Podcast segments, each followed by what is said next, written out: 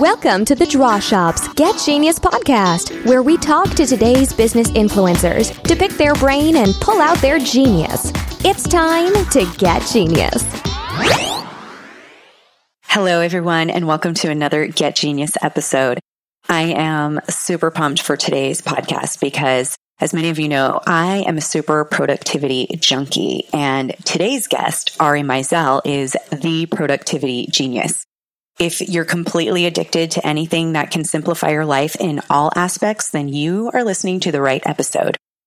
I use automation and outsourcing when it comes to my health and business and with my family. And I truly think that I would be a chicken running around with my head cut off if I didn't hack my life with automation and outsourcing. So I invited Ari to be on the podcast because, first of all, I just love his podcast, which is the Less Doing podcast. And it's actually on my must hear weekly list. And because of Ari, I have totally outsourced and automated many systems in my life and in business, including myself and our team at the Draw Shop. We use Ari's fantastic platform called Trello.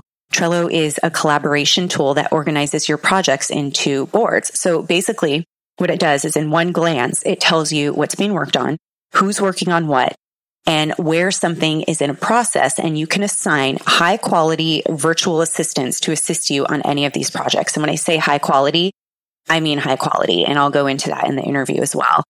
Um, but Trello has seriously been a total game changer for, for me since it came into my life. It's how I run the podcast and so many systems in, in business. So I highly recommend it. And of course, we'll have all of those in the, all the links in our show notes. But let me tell you a little bit about Ari before we jump into the interview. So in 2006, Ari Meisel was diagnosed with Crohn's disease. And if you don't know what that is, it's an incurable disease of the digest- digestive tract. And his case was so severe and required more than a dozen daily medications and even several hospital visits. After reaching a low point in the hospital, Ari decided he would do everything in his power to strengthen his body. And so he did yoga. He paid attention to his nutrition, um, implemented natural supplements and rigorous exercise. I think he even did an Ironman and CrossFit or all that kind of stuff. And he was able to fight back the symptoms of Crohn's disease until he was finally able to suspend his medication. So that alone is pretty amazing. Eventually, he was declared free of all traces of this disease, and that's when he competed in the Ironman France in 2011. Since then, he's spoken at seminars and at regional TED Talk about his struggle against a seemingly insurmountable opponent. And through the process of data collection, self tracking, and analysis, he helped develop less doing as a way of dealing with the daily stresses of life by optimizing, automating, and outsourcing all his tasks in life and in business. And now he focuses on helping people be more effective at everything that they do. So with that, listen to the interview and I'm sure you'll be implementing something at the end of this 30 minutes. Enjoy. Hi, Ari, and welcome to the show. Hi, thanks for having me. Thank you. So, just so you know, the Less Doing podcast has become essential for me. I oh, yeah. listen to it all the time. Like when I'm in hotels, I'm doing my hair, driving to the office, picking up the kids. Like, I feel like I won't miss out on what I need to know to be more productive if I just listen to the podcast. So thank you for that. well, thank you very much. That's what we hope it will be. You know, that that, that sort of uh, bite-sized nugget that you can't miss. Oh my gosh, it's perfect. And then I go to the show notes and I'm like, what was that app again? Oh yeah, there it is. So I implement all that stuff. I just love it. So, but I have a question for you. I have always tended to be somebody who loves time management and being productive, but there are people that are not that way naturally. And I'm wondering if you were a naturally productive person with time and all that you do. You know, it's a really, it's a great question because um, I haven't, I think I've been asked that once or twice before, and not not very often. And I don't I don't think so. Honestly, I don't think I was a particularly like time obsessed productive person. I think that I was always interested in like tinkering and building things, uh, and and that always had like a sort of technological bend to it. So I don't think I ever approached it from a time management standpoint. I think it was always more of like a uh, just how to make things more efficient, uh, and that sort of translated to to this. So, but you know, it's the same question, honestly, in my mind is like, are people born entrepreneurs or they become entrepreneurs? Like, I don't know if you can necessarily be a like time management OCD person by, by like by nature. I think that that's sort of like a symptom of your work habits.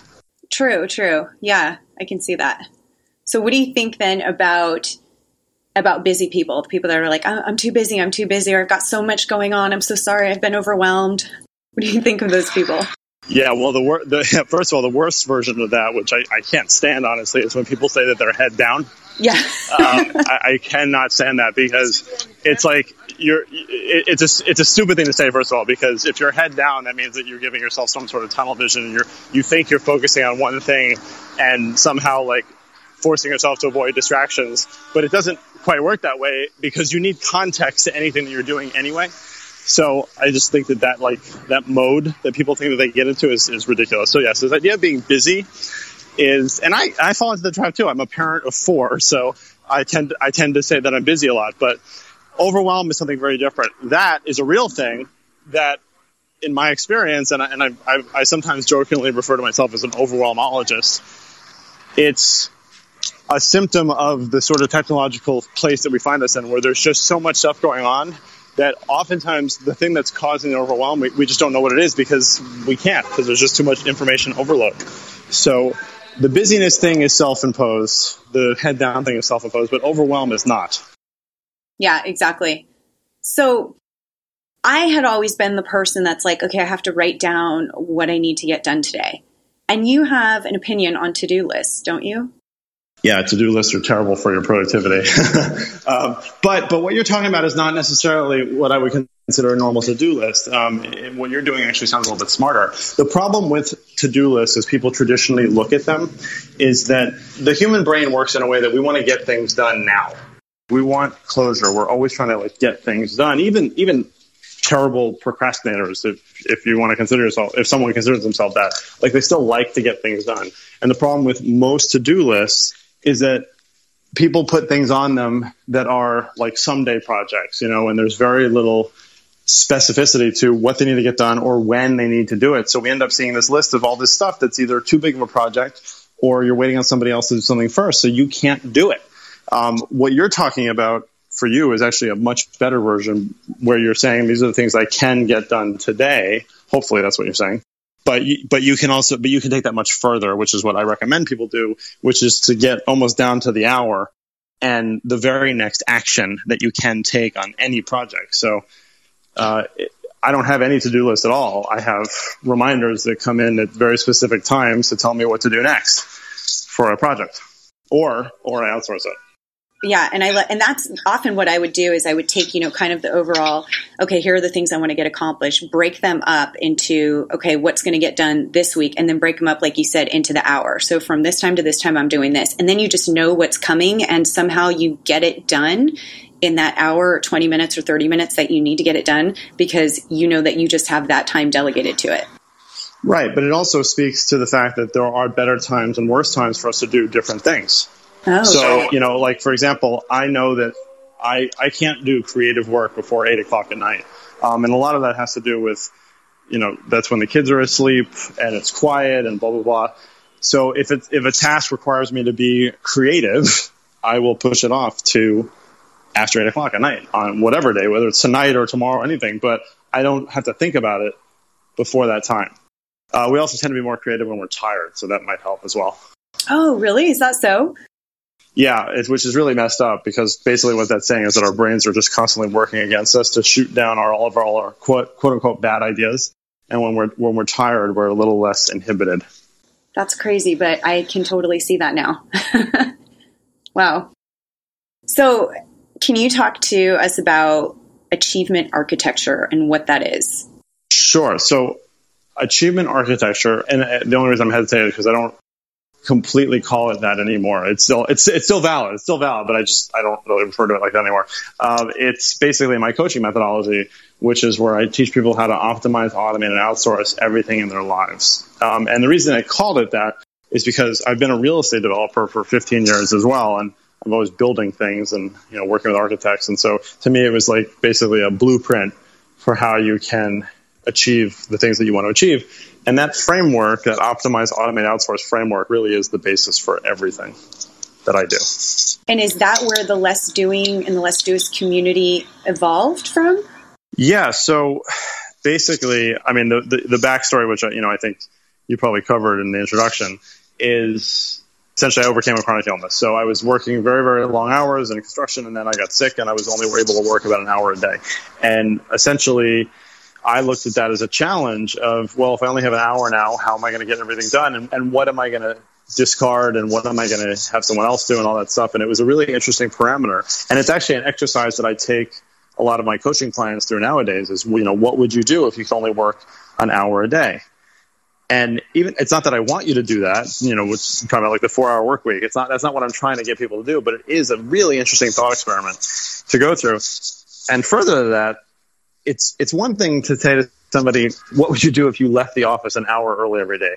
Totally, totally different thing to stretch your brain to a place of what would you do if you could only work one hour a day. So again, even if it's not realistic, it gets you thinking. So the optimize, automate, outsource came out of that, and that served as the framework for the entire less doing system, which is now comprised of nine fundamentals. But everything sort of follows that path of optimizing first, which is really about identification and tracking to some extent, but really just identifying what the problem is. Automation is anything where you can set it up where it's kind of a set it and forget it mentality, which honestly nowadays we can automate things today that a month ago a person had to do. It's kind of incredible the technological era we live in. I know, crazy. And then if anything's left over at that point, that's the first time you look at outsourcing it to a person. And so we do that with with Trello. I mean, we have so many things at, at the draw shop that we use Trello for. Yes. But I think that for for a lot of people that are looking into that, getting a virtual assistant and outsourcing, there's there's definitely a way to delegate to a VA. What are some of your tips for smart ways to do that? Well, the problem that most people face when they outsource things is they try to do it first. It's very very easy to just say, I don't want to do this, so here, let me find someone else to do it. But the problem is that that actually can make it worse for you because you're distancing yourself from the problem. It doesn't make the problem itself more efficient, so you're really just dumping a mess in someone else's lap. So the very first, I mean, the, honestly, the, the thing to do is to go through the steps of optimize, automate, and outsource first so that you're giving it to a person only when it's already been well defined, like the steps are very clear, and realistically, there shouldn't be that much left to do. And the thing that is left to do is something suited for a human that's not boring because it's not repetitive, it's not menial. You know, it's a thing that actually requires a human doing what they do better than a machine. And the other thing is that 90% of the time, uh, and I've said this for years, when you outsource something to a competent outsourcing provider, 90% of the time, if they make a mistake, it's your fault because you didn't properly convey what you needed to them and give them all the information that was required. And people look at delegation as just telling someone to do something. But the truth is that real delegation is a form of leadership because you need to be able to communicate effectively what you need done so that somebody can take it over and have feel empowered enough to take ownership of it. And you can go back to doing what you are supposed to be doing, which is not managing. Exactly.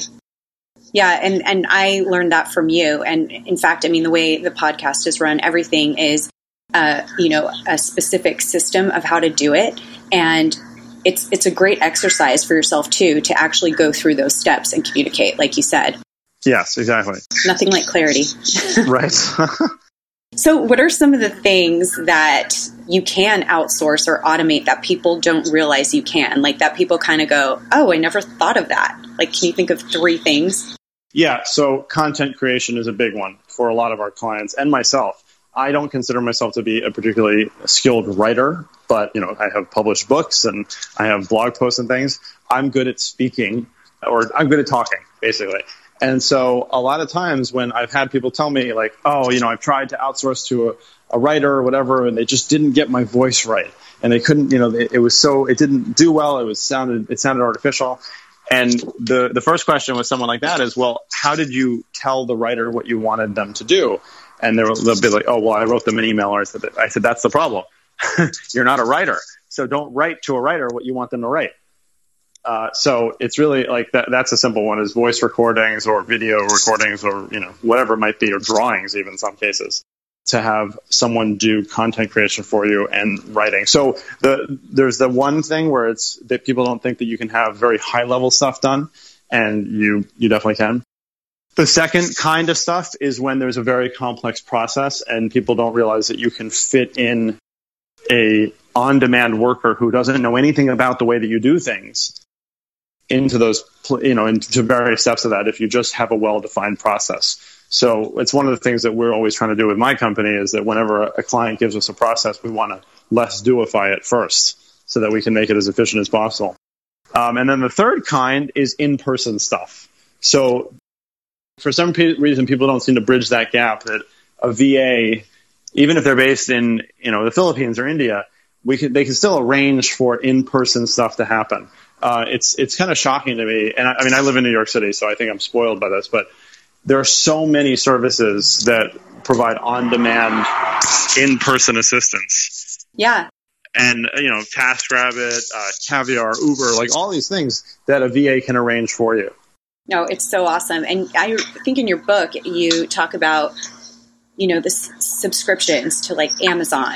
Like, what are the things that you're having to run to the store to get all the time that you know you need every month anyway? Just have them yeah, automatic. especially as a parent, that's like the lifesaver of the lifesavers for us. It's like I don't think I've ever run out of toilet paper, you know, since since that. well, I'm happy to have helped.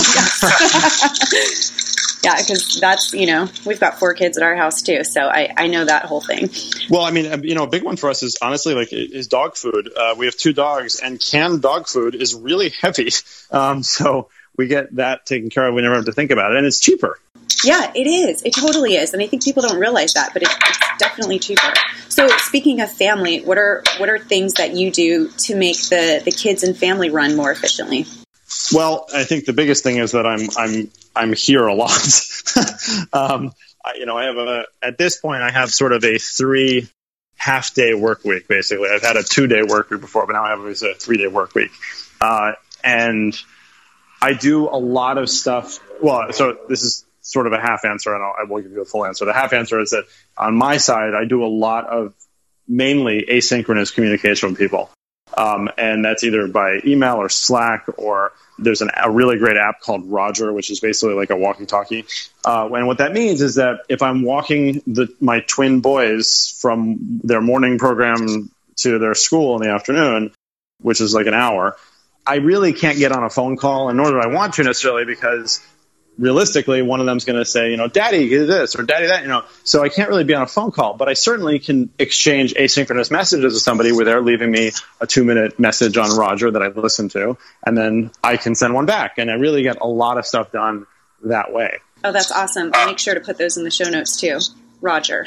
Yeah, yeah. So, so that's really good.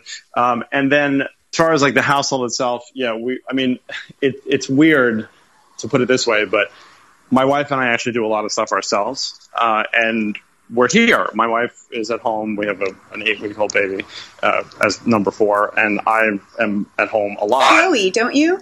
Chloe, yeah. Chloe, my daughter, our, my youngest is Chloe. oh, cool.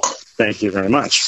She's already proving to be easier than boys. So, yeah. Um, but I mean, like, we don't have a nanny. We don't have a housekeeper. Like, we're doing that stuff ourselves. We're cleaning. My well, my wife is cleaning mostly. Right. Um, I'm pretty good with dishes, but um, it's like my form of meditation.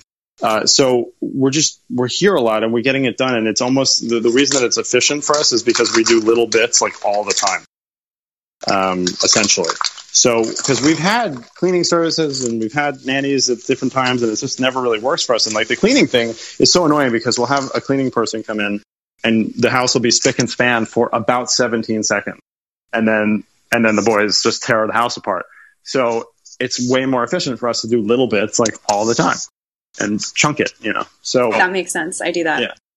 We also eat 95% of our meals at home and cook at home and uh, so I've talked about this before. How like when you get to a place where you're very, very efficient in most parts of your life, which I would happily say I am, yeah. then you can almost take pleasure in doing the things that previously seemed like chores. Absolutely, I, I totally get that, and I, I feel the same. I, yeah, the more that you do that, the more that you go, hey, I'm actually enjoying cleaning the kitchen because it's just something I do, you know, Well, have you have you ever seen the movie uh, Bruce Almighty? Yes. Okay, so you remember how Morgan Freeman, who's God, is telling him that you know he's mopping the floor and he's saying no matter how dirty things get in the world, you can always clean them right up. It's that kind of thing, you know, because then it's like you- you're you're just it's it's it's almost like a good pleasure in doing something where you're not sitting at a desk in front of a computer. You're just you know using your hands and you're you're seeing an end result very quickly too. Exactly. Oh, that's so true. Yes, I love that. So, what's your what's your trick of falling asleep in eight minutes or less? Oh, I think that, well, there's a couple things to that. One is that as a parent of four, I'm, you know, pretty much sleep deprived for a very long time. Um, and I'm just very, but I am, but I'm also very efficient with my sleep. So I think part of that is that my brain has gotten to realize that I have a limited amount of time to get the sleep in. So I better get what I can. Right. Um, but the biggest thing, even before I had kids, honestly, because I could always do that, is uh, having a clear mind. You know, so if you're using my principle of external brain and you have a clear head, it's a lot easier to fall asleep if there's not much like shoot, like rolling around in your head that you have to be thinking about or worrying about. So true. Yeah. So, tell me what's new for you. I think you you have an app out now. Yeah, well, so we have the Less Doing Peak Time app, which tells you the hour and a half period each day that you are statistically two to 100 times more effective than any other time of the day. Uh, but I mean, and that's that's a nice tool for for me to use with clients and with the general public, honestly, to see like when people's peak time is. Mine tends to be between 10 and noon. Uh, but the the less doing virtual assistants are my are like the main thing right now, and that's really the big focus where we're providing, in my opinion, the world's most capable on-demand virtual project managers, really, to individuals and businesses all around the world.